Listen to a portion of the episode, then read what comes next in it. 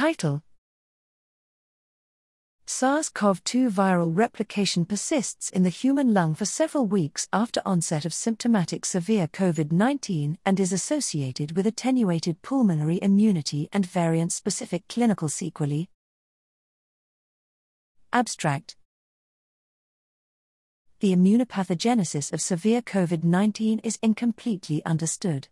In contradistinction to the upper respiratory tract where replicating, culturable, SARS CoV 2 is recoverable approximately 4 to 8 days after symptom onset, there is paucity of data about the frequency or duration of replicating virus in the lower respiratory tract, the human lung.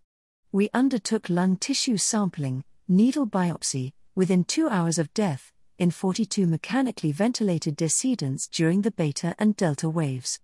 Lung biopsy cores underwent viral culture, histopathological analysis, electron microscopy, transcriptomic profiling, immunohistochemistry, and cell based flow cytometry of deconstructed tissue.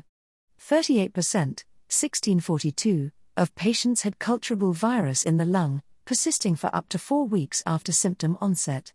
This, hitherto, undescribed biophenotype of lung specific persisting viral replication was associated with an enhanced pulmonary pro inflammatory response and variant specific increased rates of bacterial bronchopneumonia and accelerated death.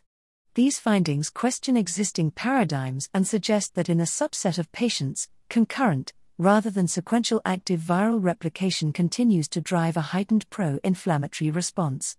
Our findings have potential implications for the design of therapeutic interventional strategies and clinical management of severe COVID 19 disease.